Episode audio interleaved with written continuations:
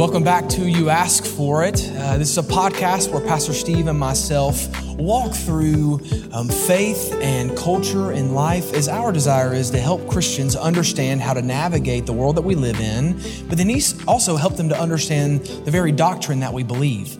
One way that we do that is that we answer your questions that you send in.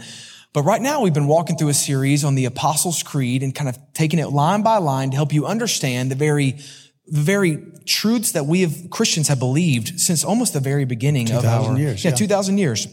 We're almost to the end and we've come to a phrase, the communion of the saints. Now, this word communion that we, that we see here in the phrase today, in the original Greek version of the Apostles' Creed, it was the word koinonia. And this is what we've used for the word fellowship. And what our goal is today in this discussion is to talk a lot about how we can have great fellowship together as Christians, what we would say is an important part of the church. You know, it, it, I think about this when you think about their listing what's the uh, bedrock tenets of our faith, blessings of our faith. They said, mm the fellowship that Christians have is one of the things that we hold dear in the Christian life. And we'll talk about that in a minute. Absolutely. But first, let's do this. Let's look first at how this phrase has been used in the Roman Catholic Church. Now, that's a whole different ballgame because as you know, the Roman Catholic Church developed way after the Apostles' Creed was actually written. And the communion of the saints in the Roman Catholic Church in their teaching, and I've gone back and I've read the first, I've read their own material on this, refers to the fact that there's an unbroken communion of all the saints who've ever lived so we can be in contact with saints in heaven or saints on earth. And, and their whole practice of praying to saints is based on this phrase and the way they've interpreted it for communion of the saints. Now they try to make a distinction and they, they say, but, but first of all, let me go through even taking the word, the communion of the saints the word saints means something different in the Catholic Church than it does in the Bible. Saint is just another word for Christian. There are only two kinds of people in the world, saints and ain'ts. You know, if you're saved, you're a saint. If you're not saved, you ain't. And so, but the Catholic Church has, has raised it to where a, a, saint is someone who's especially holy. It technically means somebody who lives such a worthy life that they didn't have to spend any time in purgatory. They made a direct trip to heaven, which is a rarity in Catholic teaching.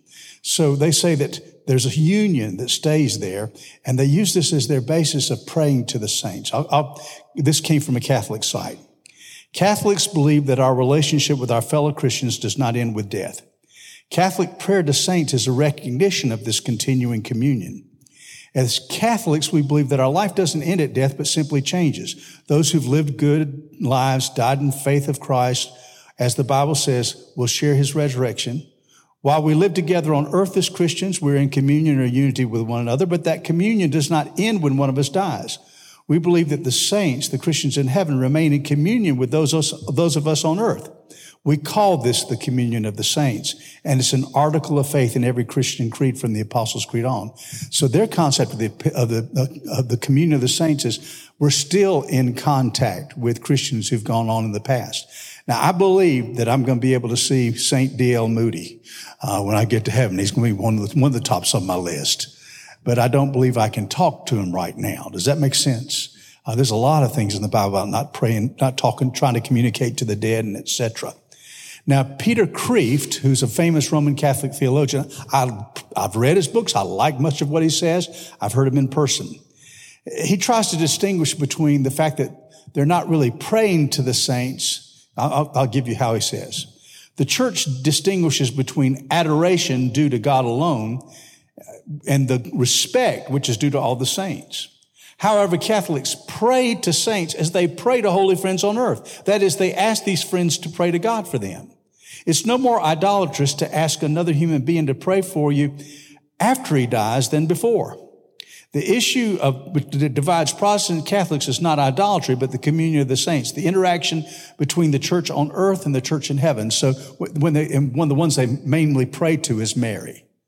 You know, so when they're praying to Mary, they say, well, this isn't, this isn't worshiping Mary. This would be like I would walk up to Justin and say, Justin, I need you to pray for me. So I'm going to go ask Mary to pray for me. And that's what they're saying. And that's what they call the communion of the saints. The problem that they have is that's not an, that's not the reality of the practice. Martin Luther Uh, if you've ever watched the movie Luther that was that came out not long ago, or if you've read a biography, his becoming a monk happened when he was going through the woods in a lightning storm, and he almost got hit by lightning. And he cried out, "Saint Anne, save me, and I'll become a monk." So he didn't say, "Saint Anne, pray me through this." He said, St. Anne, save me. That's very typical of the mindset of the typical Catholic, that they believe that they're patron saints and all that that you can pray to. Now, the other interesting thing that Kreeft brings out with this unbroken, if you're a Catholic, you believe, if you say the church is unbroken, no matter if it's here or there. Well, the Catholic believes that there are three places that you, the church can be right at this moment. There's the church on earth, the church in heaven, but there's a lot of the church that's in purgatory right now. They're on the way. They have to go get purified. They're in purgatory. And what he said was that not only can I ask somebody I know is already in heaven, like a Mother Teresa, they, they made her a saint. But I can also ask someone that I think maybe they're spending some time in purgatory, but I can still ask for them to pray for me because their prayers may be more insightful than mine here because they're now starting the process of eternity. So that, that's the concept of, of communion of the saints from the, the Roman Catholic Church. so now we're going to go to what does the Bible teach about the fellowship that we have here? Well, here's our main truth for today, and is this that the, one of the greatest parts of our faith that we've, we've already mentioned is the blessings and the necessity of having fellowship with other Christians. I mean, it is an incredible privilege that Amen. we have. Fellowship, it really is one of our greatest blessings. I'll give you a story from my life. When Sarah and I first came here in 2015, we were in our mid 20s, and there really were not many people in our church that were that age we looked for them and it was just, it was hard to find. And so we're, Sarah and I were trying to figure out who is it that we were going to hang out with? Who are we going to talk to? And it basically ended up being the parents of the teenagers that we're doing a ministry with, or Dave Marshall's son, who was a college student at that point. That was, that was our friends. It was just hard to find. We just didn't have young people. Yeah, there just, there just wasn't there. Well, about four years ago, we started seeing an influx of young families. And then in really the mid 2020 into 2021, we saw a rapid amount of young families come into our church. Well, in the middle of all that, a lot of families were able to get connected to places, but we did see some families that were not able to do that. And Sarah and I just thought, you know what would be really cool is what if we started a small group at our house and we grabbed a couple of couples who just didn't find a place to connect and we just started meeting. Well, that started about January of 2021, and it has now been two and a half years of us meeting together, and it has become one of the greatest things in our life. Our kids are all about the same age. We connect, which means it's usually chaos at our house because all the kids are about the same age. It's eight adults and 13 kids. So if you can imagine how that goes sometimes. but I'll tell you how we were able to realize how much of a blessing this is.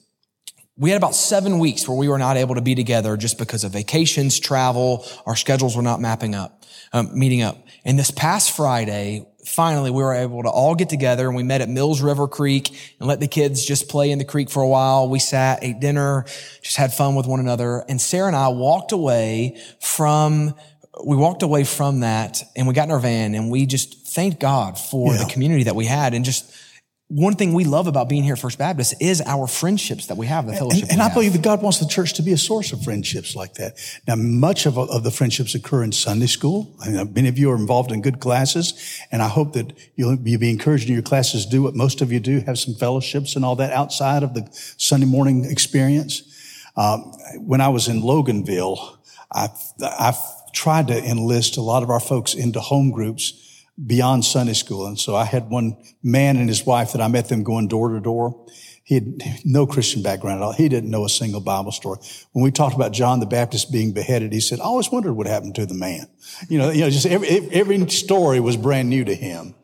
So we got him in a home group. I'll never forget after he'd been in that group for six months, he looked at us one day at the end of the meeting and we were eating our, our refreshments. He said, six months ago, I didn't know anyone in this room. Now I know you all so much, I feel like I could borrow money from anybody in here. now, that's just his, his humor, but there, there is a, God wants us to have that kind of bond. Now, fellowship is not just one of our greatest blessings, but fellowship, we would say the Bible argues, is also a necessity. This is, if you go all the way back to the very beginning of the Bible, beginning of the Bible, you see this to be the case. For instance, in Genesis chapter 1, verse 26, it says, Then God said, Let us make man in our image. Now, here's what we know about God. God has existed for eternity as Trinity. It's the Father, the Son, and the Holy Spirit. And we see that even right here in this verse. It says, make, which is a singular verb, but then also let us, which is a plural subject right Father, here. Son, and Holy Spirit. Yes. And then it says this, let us be made in, uh, let, let us make the man in our image. And so what do we see even from the very beginning is that being made in the image of God means that we were made for fellowship. We were made to experience community like our God experiences community, to, to experience the love and the friendship between the Father and the Son and the Holy Spirit um, that we even see God experiencing. And, and then this is even, you see this also to be true when you go to the next chapter in Genesis, in Genesis chapter 2, in verse 18, God says this, then Lord God said, it's not good for man to be alone. It's pretty clear there. We are not supposed to be alone. Right. We're supposed to be in community. And then you see in the New Testament, the writer of Hebrews picks up this thought in the understanding of the church and how important this is for the Christian. In verse 24 and 25 in Hebrews 10, it says, And let us consider one another in order to provoke love and good works, not neglecting to gather together as some are in the habit of doing, but encouraging one another, and all the more as you see the day approaching. What's the writer say? He says, it is absolutely necessary that you gather so that you can encourage one another, so that you can push each other towards good works and love. Now, let me tell you why that's important for the day that we are in today. What seems to be kind of just going all across our country right now is this whole idea of online church. Now, I see benefits in there in that it's a great tool to get the gospel to people who maybe will never come into your doors. Eh, eh, you know, it's a tool, especially for our shut-ins who are not able to get to the church or get to gathering anymore. But can I just say this? The church was not meant to be online. The church was meant to be done with one another. We're meant to be in community. And anybody that spends enough time just simply online and in social media will tell you that you cannot develop real friendships and relationships there. Mm. It happens by truly being with one another. So therefore, we don't, we don't neglect that. But then let me go a little farther and say this. We can just be, we can be as guilty of missing the community as well by just coming to a church service and then leaving and never actually connecting with people around us. Look, we, that's a reason why at the church we stress small groups. We stress men's and women's Bible studies. We, we stress the, the Christian recovery programs we have here. It's a reason that you hear us talk about Sunday school so much because it is so important and it is necessary for us to have real community. Now, since this is important and this is necessary, the question then is, how do we do it well? How do we mm-hmm. have good fellowship? And this is where we want to go for the rest of our time here. We have four reasons, four points today. And the first is this, that fellowship occurs when we are all under the lordship of Christ. Maybe you've heard fellowship said this way. It's fellows in the same ship, right? Fellows in the same, same ship with the same goal, the same desire in mind. Here's how Paul says, this is how Paul says how important this is in 2 Corinthians chapter 6. He says, do not be yoked together with those who do not believe. For what partnership is there between righteous and lawlessness? Or what fellowship does light have with darkness? What agreement does Christ have with Belial? Or what, or what does a believer have in common with an unbeliever? Now, Paul is not saying that we can't have friendships with people who are not believers, but he is saying this, that you cannot have a real, true, deep bond with people who don't love the same Jesus that you love. Yeah. It's, it's, it's going to be very hard for me to have a deep relationship with someone who doesn't desire to live the same life that I mm-hmm. want to live, to follow Jesus. Well, if somebody came to me and say, you know, I'd like to know you, but I can't stand your wife and children. it's going to be hard for us to hang out. Y'all are gone. yeah, absolutely. you know, absolutely. Uh, you, you, we, I, if I want to love you, but I also I want to be around people that love Jesus. So the glue that holds us together is, is loving Jesus. What about the second point? All right. Fellowship occurs when we make efforts to reach out to each other. Now, this is one of the tasks that we pastors have, is because churches become cold without knowing it. And let me to outsiders. And let me explain. Because if I were to, here, we've got, we've got people coming on Wednesday night. Y'all are, y'all are as involved and entrenched as you can be in your classes and all that. Is the church a warm place? Oh, yeah, I can't wait to get my Sunday school. And when I was sick, they brought me a casserole. I mean, you know, just, you have all those kind of things. But when a newcomer comes in, what we tend to do is they, t- they tell us that we need four to six good friends. And we have the tendency, once we get our four to six good friends, to shut down. So we come to church and I make a beeline to those four to six people. And they're going to be there for me and I'm going to be there for them, but we don't realize the outsider who's coming in, they, they need to be loved. So what we've got to do if we're going to have the communion of the saints is we've got to keep our eyes out constantly and constantly press ourselves to involve more people in our relationship circle. Um, we've got to reach out to each other in love. Now, somebody says, well, give me some more help. How do I reach out to somebody? What do I need to do to show love? Well, can I, can I give you something, maybe a shocking way to show this? Uh, if I were to say, what's the minimum that you need to give to somebody? Well, how about this? What did Jesus say we were to do if somebody's our enemy, if somebody's done us wrong? Well, in Luke, it says this, I say to you, love your enemy, do what's good to those who hate you, bless those who curse you, and pray for those who mistreat you. So if you're sitting here and saying, I'm not just talking about people I like. I'm talking about somebody that I'm looking at them saying, I don't know if I want to be around them. Well, you can do this. You can, it says, do, do good for them. Find some way that you can meet a practical need. You can bless them. You can use your words to build them up. And you can pray for them. And if you put people in your prayers, God will put them in your heart. So we, so we do that. And, and we, we, we express that kind of love and fellowship has to be expressed. But the third thing is fellowship occurs when people can share their problems and help others bear their burdens. Um, James 5, 16 says, confess your sins to one another, pray for one another so, you, so that you may be healed. We need to have a deep enough fellowship that you can share your struggles with some people that you can trust.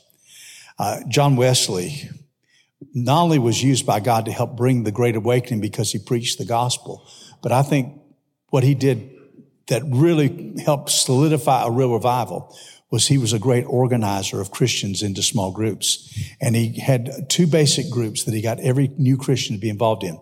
They were involved in a class and that would be about 10 to 12 people. It would be men and women and they would, that's where they did their Bible study. That's where they did their Christian service together. But he also had a group called bands, B-A-N-D. And in those, they were sex segregated. They were no more than six people. And he used James 5.16. And so once a week they met together as a class to grow spiritually and to serve God together spiritually. But once a week they got together with six people from the same sex and they would use this James 5 and they would go around in the circle and say, now tell me what you, how'd you sin this week and where you're struggling and how can I help you? And, and when you have that kind of accountability and that kind of intimacy, can you imagine how deep that fellowship is? There's another verse that applies to this that is very important um, for for Christians, and I think it's an important verse in the scriptures. In Galatians six verse two, it says, "Carry one another one another's burdens. In this way, you will fulfill the law of Christ." Pastor Steve, you can probably affirm this that I can't tell you how many times that we walk into a hospital room with someone who is struggling. They are going through it and what seems to be some of the first words out of their mouth is, I don't know how we would be doing this without the church or with our, our Sunday right. school class. Why? Because we are called to help support mm-hmm. people and literally get up under them to help them get through the next day. And to have an atmosphere where you're willing to let somebody take your burden. Absolutely. Involved with this though, this whole idea of bearing burdens is also the ability to, to keep confidences Amen. if necessary to be a trustworthy person. Uh, Proverbs chapter thir- uh, Proverbs 11, 13 says, a gossip goes around revealing a secret, but a trustworthy person keeps a confidence. There's a story about, well, I guess it's more of a joke than a story a about three, uh, about three pastors who got together and they got together for a reason. They just, they were burdened and they wanted to share their struggles with one another. And sometimes you just need other pastors to help you do that. So they got together and the first pastor said, look, I've been stealing. He said, I just got to be honest. I've been stealing from the offering plate and it feels good, so good to share that with someone and get the burden off. So everybody kind of looked at each other and then the second pastor piped up and he says, I got to be honest with you all. I've been having an affair with a woman in the church and it's been killing me not to tell anybody about it. Then the third pastor says, I'm an uncontrollable gossip and I can't wait to get out of here and tell everyone. now, obviously, that's an extreme example, but here's the thing we need people in our life who we can come and be honest with. That we can really talk about what is going on in our hearts and in our souls because it, you can't just hold all that within. It'll destroy you. You've got to have someone close that can help you bear those burdens. And then finally tonight, the last point is this, that fellowship can only be maintained if we give each other grace. Yeah. Ephesians 4.32 says, and be kind and compassionate to one another, forgiving one another, just as God also forgave you in Christ. Oh, what are we to do? To be kind and compassionate and to be forgiving. It's a beautiful thing. You see, here's the thing. Why does this matter? You're going to be hurt by fellow Christians. It's going to happen. You know why? Because we're broken people. Mm-hmm. You are going to be hurt. But the question is, are we willing to stick together even through the hurt and to be people who are willing to be kind? Mm-hmm. there's a, uh, talking about giving each other grace. This is one of my big concerns about the SBC. Galatians 5, 16, 15. If you bite and devour one another, watch out or you'll be consumed by one another. So do we want to be a church where we give each other grace or do we want to be a church or a convention where we bite and devour each other? And, and that's something. So We'll stop right there because our time's up. Okay, gotcha. Sorry, I thought you were wanting to just no, skip just... down to there. So yeah, there you go. Okay. Hey, thank you so much for joining us tonight as we had this conversation about how true fellowship happens and where it comes from. I hope it was a blessing to you, and I hope that everybody that's listening to this will make a decision to really lock arms with other Christians, and it'll be helpful to you. I promise. Thank you for being with us tonight.